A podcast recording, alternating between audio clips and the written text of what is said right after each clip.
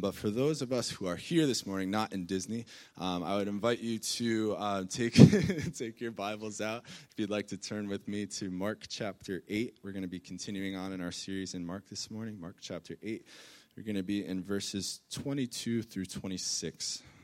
Mark 8, 22 through 26 this morning. When you're there, can I get a gigantic Risen King Church amen? amen. Yes, amen. Awesome. And verse 22 says this When they arrived at Bethsaida, some people brought a blind man to Jesus, and they begged him to touch the man and heal him. Jesus took the blind man by the hand and led him out of the village. Then, spitting on the man's eyes, he laid his hands on him and asked, Can you see anything now? Can you see anything now?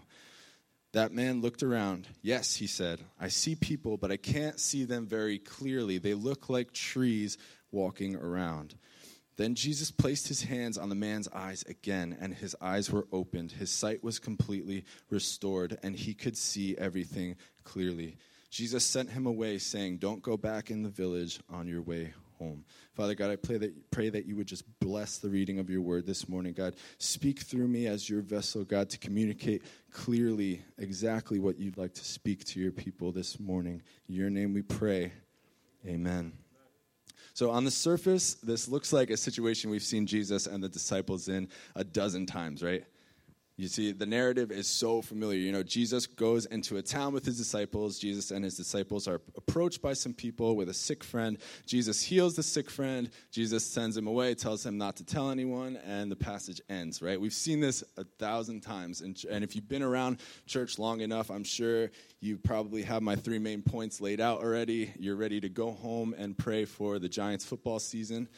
Um, that's a lot of praying that they need. Uh, but stick with me, though. We're definitely going somewhere. I'm not sure where exactly the Giants are going, but we are definitely going somewhere this morning. I believe that God has a special and a timely word for us here today, this morning. Amen?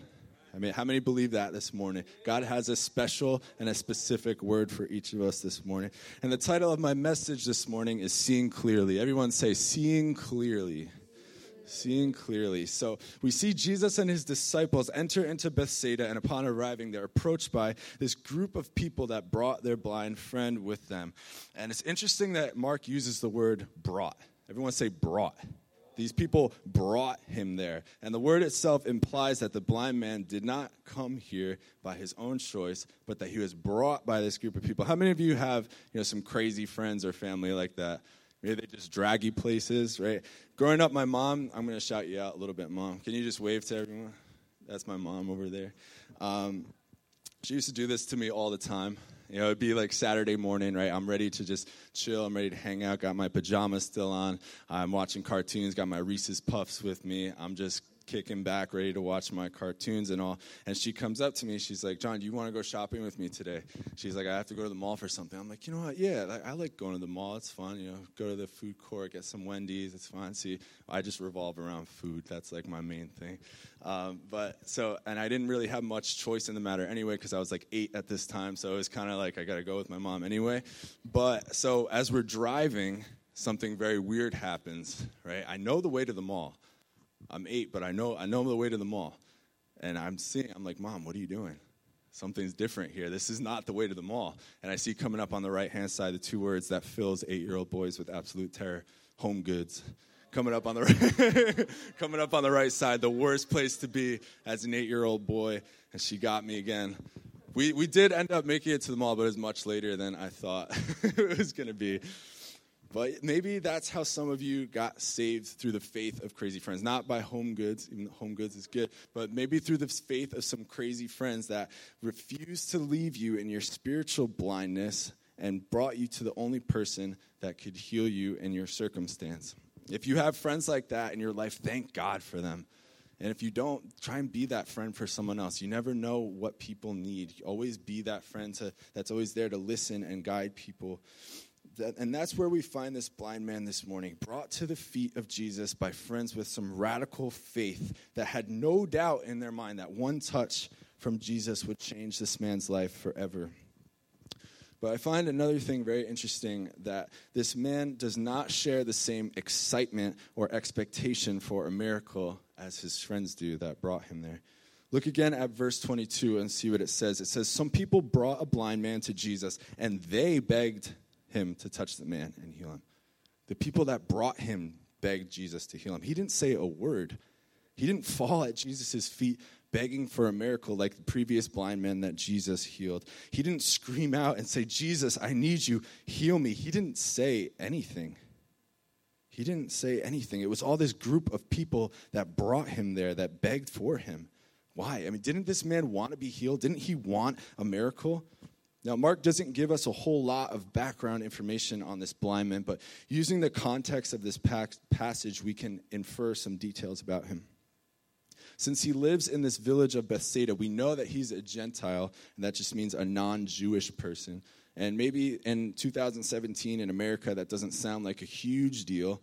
But in, with the Jew, in this time, eh, with the Jewish perspective, if you were a Gentile, that means you were a pagan. You know, you were to be shunned because you didn't keep the law of Moses. You were, you were completely an outsider to them. So we see this racial divide that's so apparent. And how many of you know people do not change much over time?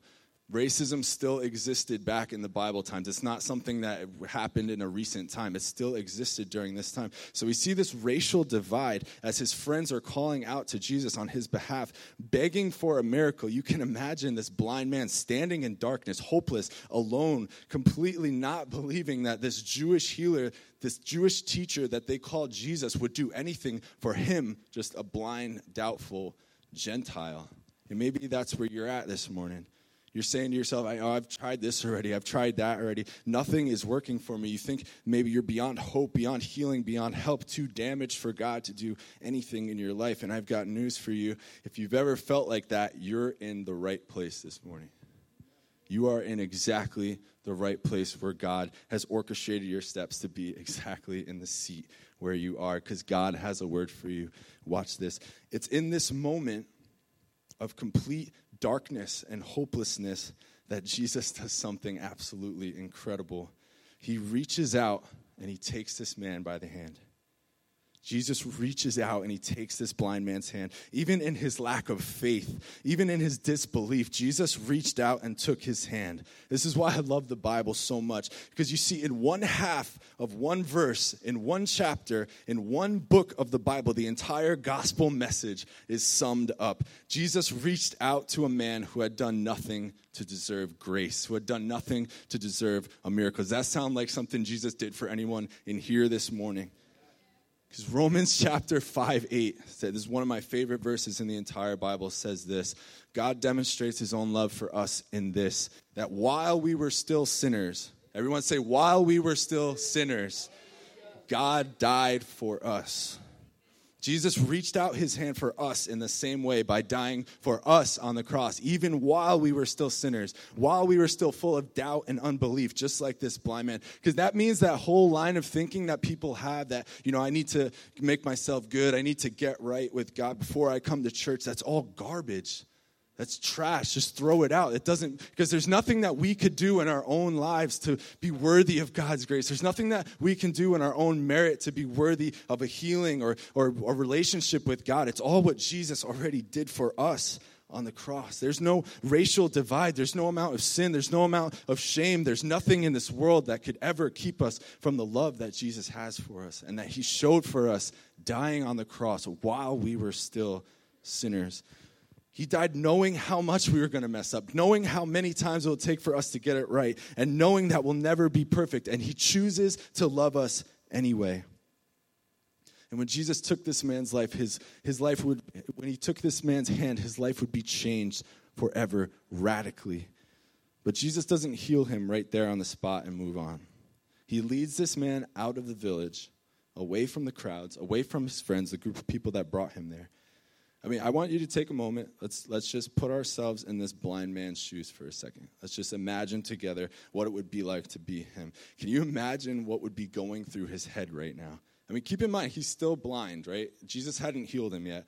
He is, and Jesus is still a complete stranger for, to him, right? He, he's never met him before, and he doesn't know how far Jesus is taking him. He doesn't know where they're going. He doesn't know how far his friends are behind him. He's completely at Jesus' mercy. And I can imagine him saying with more and more each step I'm at this guy's mercy. I have nothing. There's nothing I can do here. You know, thinking to himself, what is he going to do with me? But the funny thing is, this surrender to an expectation of what Jesus was going to do is the very beginning of a heart of faith in this doubtful blind man. Being completely surrendered to God's will, even when it makes no sense to us, and an expectation of Him to move is really what faith is at the end of the day, anyway, right? Completely surrendered to the will of God when it makes no sense to us. But before we get into the actual miracle of Jesus healing this blind man, I want to talk a little bit about the reasoning behind Jesus leading him out of the village before healing him right? Because couldn't Jesus just heal him right there on the spot and be done with it, right? So there has to be a reason. Why would he choose to lead him, take him by the hand, and lead him out of the village? See, when Jesus performed miracles, his goal was never to impress people. His goal was never to draw a huge crowd right? He was never a showboater. In fact, we see the exact opposite thing here. The whole reason why Jesus leads this man out of the village is to get away from the crowd, to get away from everyone and perform this healing in secret. People say that the reason Jesus performed miracles was so that they would attest to his divine mission. In other words, that they would reinforce the idea that he is the Son of God, that he is who he says he is. Now, I agree with that 100%. That's no doubt 100% true. But I think there's more to it than that. See, that was never the sole or even the main purpose of Jesus' miracles. It's not just about proclaiming who he is, or, or what he is, but more who he is. It shows more about his character, right? Every one of Jesus' miracles was a token of his sympathetic heart coming into contact with a human need.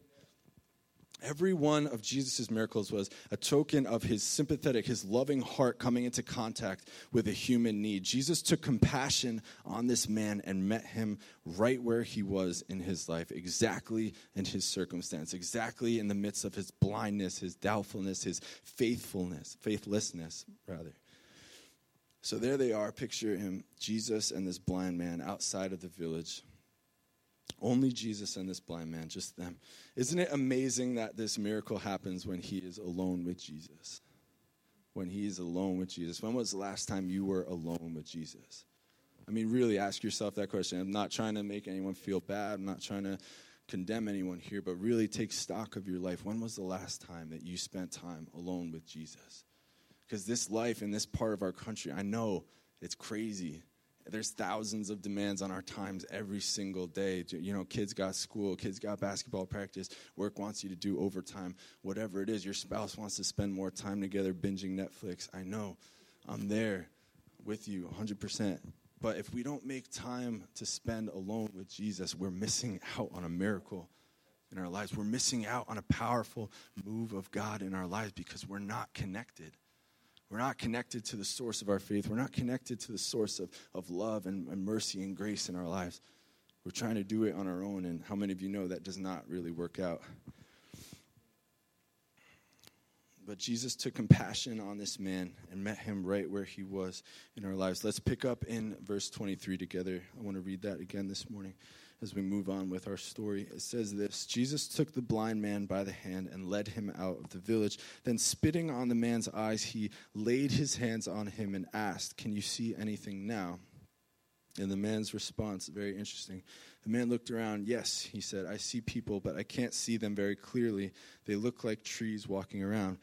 Verse 25 says, Then Jesus placed his hands on the man's eyes again, and his eyes were open. His sight was completely restored, and he could see everything clearly. Now, maybe the most unique thing about this miracle is the fact that this man's healing is gradual.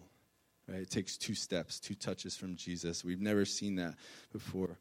Um, after Jesus' first touch, the man was able to see people, but he says that they looked like trees walking around. In other words, his eyesight was still very distorted, very blurry. So, why did Jesus need to place his hands on the man again?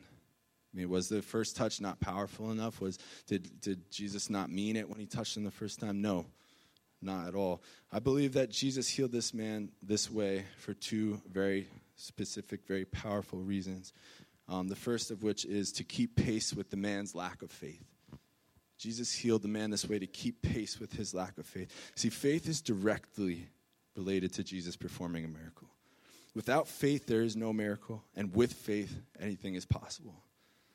We see a great example of this when Jesus heals the Roman centurion's slave in Luke chapter 7, verses 6 through 10. I'll read that for you. So Jesus went with them, but before they arrived at the house, the officer sent some friends to say, Lord, don't trouble yourself by coming to my home, for I am not worthy of such an honor. I am not even worthy to come and meet you. Just say the word from where you are, and my servant will be healed. I know this because I am under the authority of my superior officers, and I have authority over my soldiers. I only need to say, Go, and they go, or come, and they come. And if I say to my slaves, Do this, they do it. When Jesus heard this, he was amazed. Turning to the crowd that was following him, he said this I tell you, I haven't seen faith like this in all of Israel. And when the officer's friends returned to his house, they found the slave completely healed. See, the radical faith of this Roman officer moved Jesus to perform a miracle. And if this blind man was the kind of man we talked about earlier, you know, doubtful lacking in faith, Jesus' two part healing method actually makes a lot of sense. How many of you are, I need to see it to believe it kind of people? Anyone in this place? It's fine. You can be honest. It's church. We, we won't judge you. That's cool. The blind man was too. He was one of these people, yeah, I need to see it to believe it kind of people. And Jesus understood that. Jesus got it. Jesus laying his hands on his eyes and pausing to ask this man what he sees, and him having partial sight restored, provides this blind man with a sort of faith ladder that his hope and his confidence would be able to climb up to where Jesus needed it to perform this full healing. That he would go step by step with this man, walking with him through his lack of faith. This points to a general principle that we see in Jesus' healings. God stoops down to our weak faith, right? Provides us with outward signs so that our faith will continue to grow stronger and we'll be able to understand spiritual things. Think about it. We see Jesus do this all the time when he teaches in parables, right? You ever have to give your dog medicine and you like wrap it in like bologna or cheese or whatever? I don't know what your dog's like, but my, my dog likes cheese a lot. Um, but that's like Jesus' parables, believe it or not. Um, that's exactly what it's like when he was teaching people. He would package these great spiritual truths and things that people would connect with, that they would relate to, that they would understand. For, for these people in biblical times, you know, it was farming, fishermen's boats, mustard seeds, whatever it was that they related to in their everyday practical lives. For this blind man, it was a gradual healing, not all at once. It was a two step healing. And the second reason that Jesus healed this man this way was to show that to his healings were not tied to any specific method. His healings were not tied to any specific method. Jesus' miraculous power is not boxed in by any religious method or, or ritual, anything man made. Jesus varied his methods based on how he saw fit and tailored them specifically to the needs of the people that he was ministering to. Charles Spurgeon, one of the greatest preachers from the 1800s, still very relevant today, and this uh, said this about Jesus' method of healing. And this is from the 1800s, so bear with the language. It's a, it's a bit dated, but the truth is timeless. It says this Had our Lord cast all of his miracles in one mold, men would have attached undue importance to the manner by which he performed them, and would have superstitiously thought more of it than of the divine power by which the miracle was accomplished. Jesus didn't come to establish a religion or a methodology. He came to establish the kingdom of God here on this earth. He came to set captives free and break people out of spiritual blindness. Jesus knew exactly what this blind man needed. He didn't prescribe him some blanket statement that would, you know, cover a, a multitude of situations or sickness. He gets down to this man's level of doubt, this man's level of insecurity, and gives him the healing touch that he specifically so desperately needed. This healing really speaks to the intimacy that Jesus has with each person that he has created. See, he doesn't force people into molds or boxes made by religion, but gives them healing and freedom tailored to each person specifically. And I think that Jesus shows us here the mindset that we should also have in our ministry to people. There's no, you know, 12 step program to, you know, reaching out to your neighbor. There's no blanket method or statement that's going to connect you to all people because we're all created very differently living out different stories that Jesus is writing specifically for each one of our lives. And we need to keep that in mind when we're building relationships with people, right?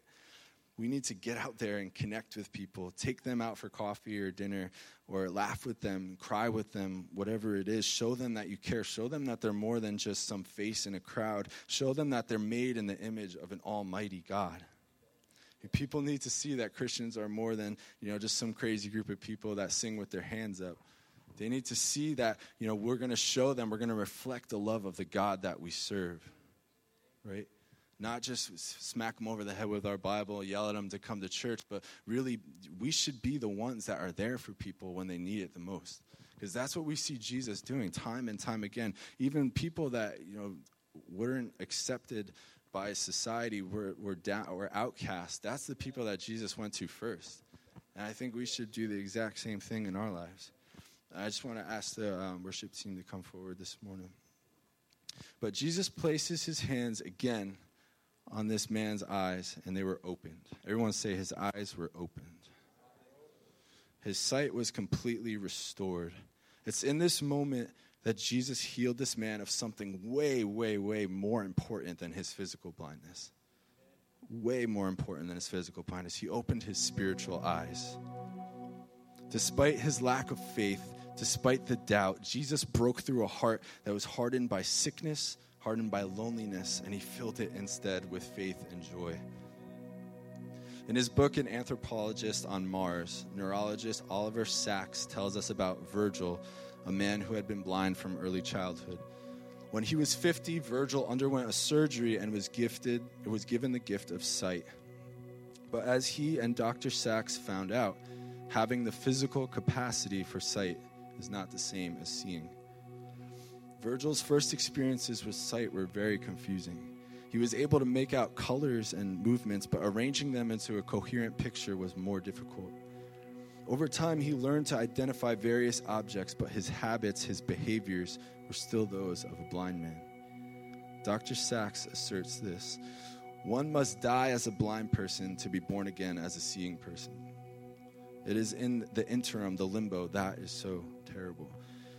To truly see Jesus and his truth means more than observing what he said or did, it means a change of identity. We need to die to sin, die to our pride, die to loving, loving ourselves, doing things our own way in order to see Jesus clearly, in order for our spiritual eyes to be open. And before we worship together with this last song, I, I want to leave you with the words of the, of the chorus that we're about to sing. And for the next few minutes, I know, like we talked about before, life is crazy. You probably have a hundred things on your mind right now. Lunch maybe is up there, you know, you're getting hungry, whatever it is. But for the next few minutes, just I really encourage you. Let's just worship together with all we have. Focus in on the words that we're singing. Focus in on Jesus. And let these words be your prayer this morning. I'll read them out and then we're going to sing them in a bit. It says, Father, would you come and open up our eyes? Fill us with your heart, renew us with your life, consume us with your majesty. Let that be your prayer this morning. And if you need, if you feel like you need prayer, if you feel like this message has, has touched you in some specific way, we have people that are trained, that are ready to go, that are ready to meet with you, pray with you wherever you are. You don't have to worry about getting yourself ready. You don't have to worry about cleaning yourself up before. You just come right now. If you feel that Jesus is tugging at your heart, if you feel like the Spirit has moved you in some way this morning, come forward, get prayer. That one step that one reaching out, that one act of faith will change the trajectory of your life forever. Just like Jesus reached out and grabbed this blind man's hand, reach out and grab Jesus' hand this morning. He's reaching out to you. He wants to move in your life in a powerful way, in some in a way that you would never be able to accomplish on your own. Nothing in this world would ever be able to offer you. Only Jesus, only a relationship with the living God can offer you this. Let's worship together this morning.